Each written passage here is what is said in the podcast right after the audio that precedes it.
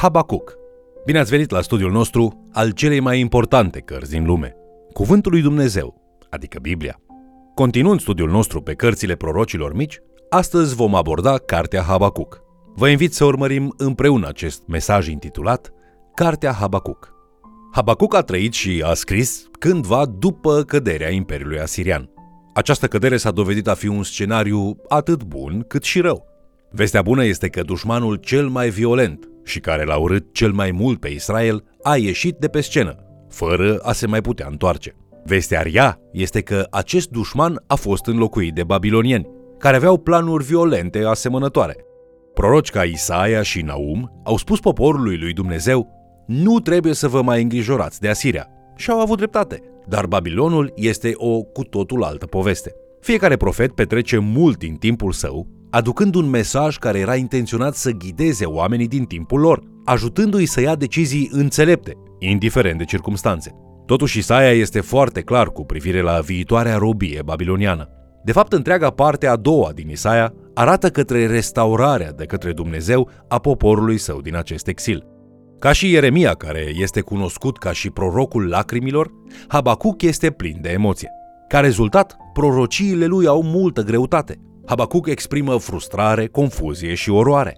Aceste emoții disperate sunt transformate în credință și smerenie în final, când Habacuc reușește să găsească bucurie în Domnul, chiar în mijlocul unor mari suferințe. Habacuc vorbește cu Dumnezeu în mod direct și fără formalități, chiar un pic ireverențios uneori, dar cu toate acestea, el este un exemplu puternic de om care se supune planului lui Dumnezeu pentru Iuda. În cartea Habacuc vedem un Dumnezeu care este incredibil de răbdător cu cei care au credință și un Dumnezeu care privește la inima omului. Este un Dumnezeu care știe când cuvintele noastre vin din credință sau din necredință. Un exemplu care ne-ar putea ajuta în privința aceasta se poate găsi în Evanghelia după Luca. În prima jumătate a capitolului 1, Zaharia este pedepsit pentru că a pus la îndoială cuvintele îngerului Gavril, dar când Maria, mama Domnului Isus, îi pune întrebări lui Gavril în a doua jumătate a capitolului 1 din Luca, el ascultă și răspunde. Vedeți, Dumnezeu este răbdător cu noi dacă suntem credincioși, chiar și atunci când suntem slabi.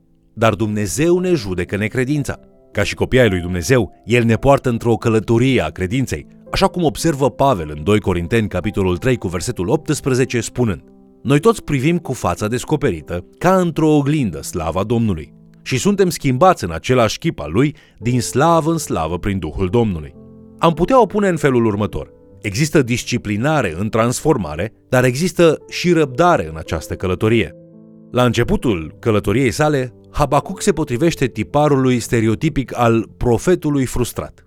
Se uită în jur descurajat de păcătoșenia poporului din Iuda. Parcă cere să vină judecata lui Dumnezeu.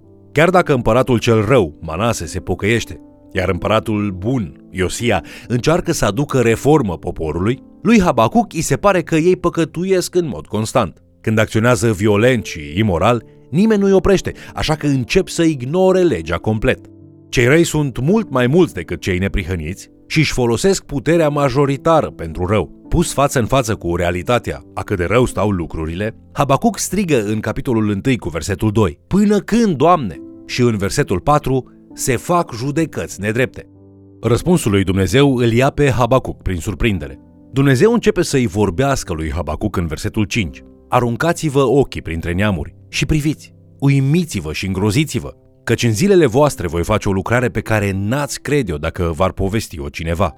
Dumnezeu știe că ceea ce va spune în continuare îl va surprinde pe Habacuc. De fapt, va părea probabil chiar ca o deformare a dreptății. Deci care este această întorsătură atât de șocantă? Dumnezeu va folosi oameni din cele mai violente națiuni să vină să judece pe poporul său. Dumnezeu continuă în versetul 6 spunând, Iată, voi ridica pe Haldei, popor turbat și iute, care străbate întinderi mari de țări, ca să pună mâna pe locuințe care nu sunt ale lui.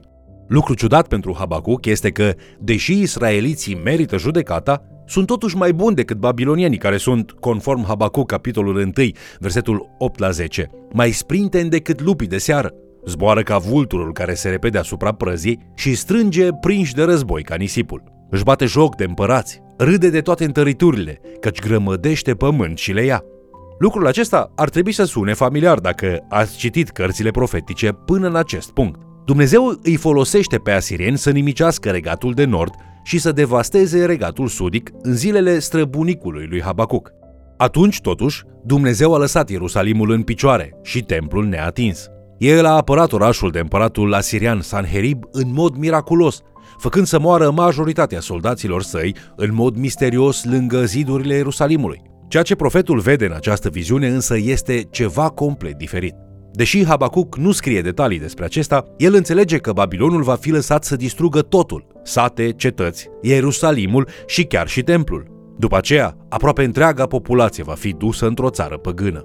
Chiar dacă Dumnezeu pune capăt viziunii lui Habacuc, asigurându-l că Babilonul va fi pedepsit cândva, prorocul este șocat de ceea ce Dumnezeu vrea să le facă israeliților. Pe măsură ce Habacuc procesează aceste știri, el ne furnizează un exemplu excelent cu privire la cum să ne apropiem de Dumnezeu când suntem atât confuzi, cât și îngroziți de planurile sale. El face o rugăciune plină de întrebări asupra situației, dar totuși vorbește cu respect în timp ce îi se adresează lui Dumnezeu. Habacuc începe dând slavă lui Dumnezeu zicând în capitolul 1 cu versetul 12 Doamne, nu ești Tu din veșnicie, Dumnezeul meu, Sfântul meu? El continuă a recunoaște autoritatea lui Dumnezeu și caracterul lui fără pată, lăudându-l în capitolul 1, versetele 12 și 13. Doamne, Tu ai ridicat pe poporul acesta ca să-ți împlinești judecățile tale. Tu, stânca mea, l-ai ridicat ca să dai prin el pedepsele tale. Ochii tăi sunt așa de curați că nu poți să vadă răul și nu poți să privești nelegiuirea. În acest punct, prorocul începe să-și exprime confuzia în mod deschis. E ca și cum piesele de puzzle a ceea ce crede Habacuc despre Dumnezeu nu se potrivesc cu această nouă viziune. Cum poate Dumnezeu, căruia nu-i place răul, să plănuiască a folosi pe cei mai răi păgâni de pe pământ pentru a-și aduce la îndeplinire judecata? Habacuc strigă în capitolul 1 cu versetul 13. Cum ai putea privi tu pe cei mișei și să taci când cel rău mănâncă pe cel mai neprihănit decât el? Chiar și în timpul acestei adânci confuzii, Habacuc ne arată că rugăciunea sa izvorește din credință. Prorocul știe că oricând cuvintele sau planurile lui Dumnezeu intră în conflict cu opiniile sale umane deficiente, Dumnezeu este cel care este corect și el, Habacuc, este cel care greșește. Apostolul Pavel pune aceasta în felul următor în Roman, capitolul 3, cu versetul 4. Dumnezeu să fie găsit adevărat și toți oamenii să fie găsiți mincinoși. Chiar dacă Habacuc știe că Dumnezeu are dreptate în toate lucrurile, el are totuși nevoie ca Domnul să-l ajute să înțeleagă perspectiva lui Dumnezeu, așa că își spune în Habacuc, capitolul 2 cu versetul 1. M-am dus la locul meu de strajă și stam pe turn ca să veghez și să văd ce are să-mi spună Domnul și ce îmi va răspunde la plângerea mea. Ce rugăciune! Se întâmplă multe aici, dar totul ne arată că Habacuc dorește să fie atât onest cât și credincios. El îl venerează pe Dumnezeul pe care îl slujește, dar de asemenea se teme de ceea ce se va întâmpla.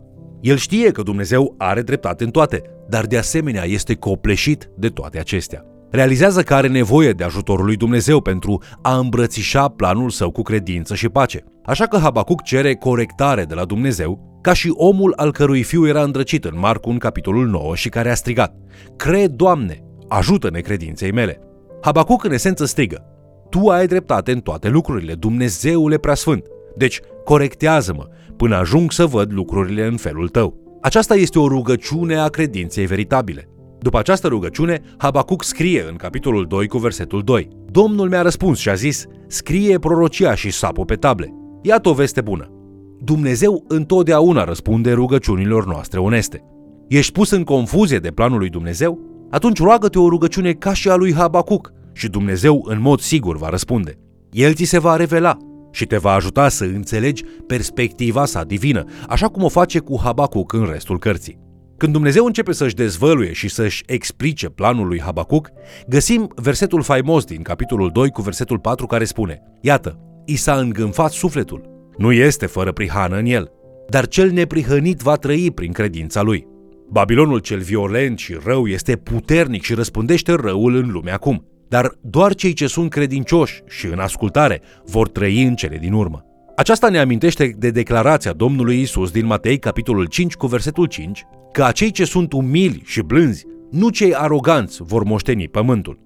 Dumnezeu face dreptate cu privire la Babilon, așa cum promite în Habacuc, capitolul 2, cu versetul 8. Din pricina vărsării sângelui oamenilor, din pricina silniciilor făcute în țară împotriva cetății și împotriva tuturor locuitorilor ei. Dumnezeu vede faptele arogante ale oamenilor, spunând în capitolul 2 cu versetul 9. Vai de cel ce strânge câștiguri nelegiuite pentru casa lui, ca să-și așeze apoi cuibul într-un loc înalt și să scape din mâna nenorocirii. Nimic nu se poate ascunde de Dumnezeu care vede alegerile păcătoase ale umanității. Habacuc declară în capitolul 2, versetele 12 și 13. Vai de cel ce zidește o cetate cu sânge, care întemeiază o cetate cu nelegiuire. Iată, când Domnul oștirilor a hotărât lucrul acesta, popoarele se ostenesc pentru foc și neamurile se trudesc degeaba. Ne place să ne facem planuri, dar câteodată aceste planuri îl fac pe Dumnezeu să râdă, învățându-ne că ceea ce noi credem că este un plan minunat este de fapt dezgustător.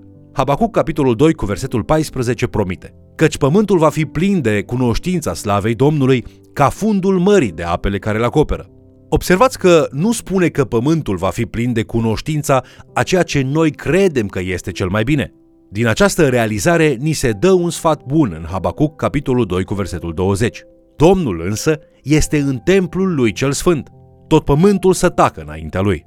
În al treilea și ultim capitol din Habacuc, prorocul este din nou transparent când răspunde la viziunea judecății lui Dumnezeu asupra răutății oamenilor. El este copleșit că știe că o anticipare a acesteia va veni prin Babilon mai devreme decât mai târziu. Aproape că putem simți reverența din vocea lui Habacuc când răspunde acestei a doua viziuni. Personajul lui Iov din Vechiul Testament, de asemenea, i s-a dat o revelație dificilă de la Dumnezeu și el răspunde în Iov, capitolul 42, versetele 5 și 6. Urechea mea auzise vorbindu-se de tine, dar acum ochiul meu te-a văzut. De aceea mi-e scârbă de mine și mă pocăiesc în țărână și cenușă. În mod similar, Habacuc răspunde cu reverență și smerenie strigând, Când am auzit, Doamne, ce ai vestit, m-am îngrozit. De aici încolo profetul scrie o cântare minunată, sărbătorind lucrările din trecut ale lui Dumnezeu, care a venit în slavă să judece răul și să-și izbăvească poporul. El nădăjduiește că Dumnezeu va face din nou aceasta spunând, Doamne, fă-te cunoscut în trecerea anilor, dar în mânia ta aduți aminte de îndurările tale. În încheierea cântării sale, Habacuc este copleșit de întristare cu privire la ceea ce se va întâmpla israeliților și strigă în capitolul 3 cu versetul 16. Când am auzit lucrul acesta, mi s-a cutremurat trupul. La vestea aceasta mi se înfioară buzele, îmi intră putrezirea noase și îmi tremură genunchii. Căci aș putea oare aștepta în tăcere ziua necazului, ziua când asupritorul va merge împotriva poporului? Habacuc știe că urmează să vină distrugerea, dar nu este înfrânt. Credința sa în Dumnezeu este statornică și sigură.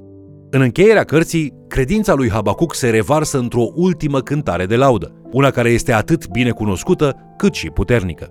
În încheierea acestei lecții, fă să fie aceasta și rugăciunea ta. Căci chiar dacă smochinul nu va înflori, vița nu va da niciun rod, rodul măslinului va lipsi și câmpiile nu vor da hrană, oile vor pieri din staule și nu vor mai fi boi în grajduri. Eu tot mă voi bucura în Domnul, mă voi bucura în Dumnezeul mântuirii mele. Domnul Dumnezeu este tăria mea, El îmi face picioarele ca ale cerbilor și mă face să merg pe înălțimile mele. Vă mulțumesc pentru că ați fost alături de noi, studiind Cuvântul lui Dumnezeu. Dacă știrile și noutățile din lumea aceasta îți provoacă frică și simți că aceasta te copleșește, adu-ți aminte de felul în care Habacuc își încheie cartea lui. Probabil că vei avea nevoie de aceeași relație pe care profetul o avea cu Dumnezeu, ca să poți să ai aceeași atitudine ca el. Dar tocmai aceasta este vestea bună pe care ți-o dau astăzi. Dumnezeu te așteaptă. Încrede-te în El. Te invit să-L urmărești în continuare și, de ce nu, să mai chem cel puțin o persoană să ni se alăture.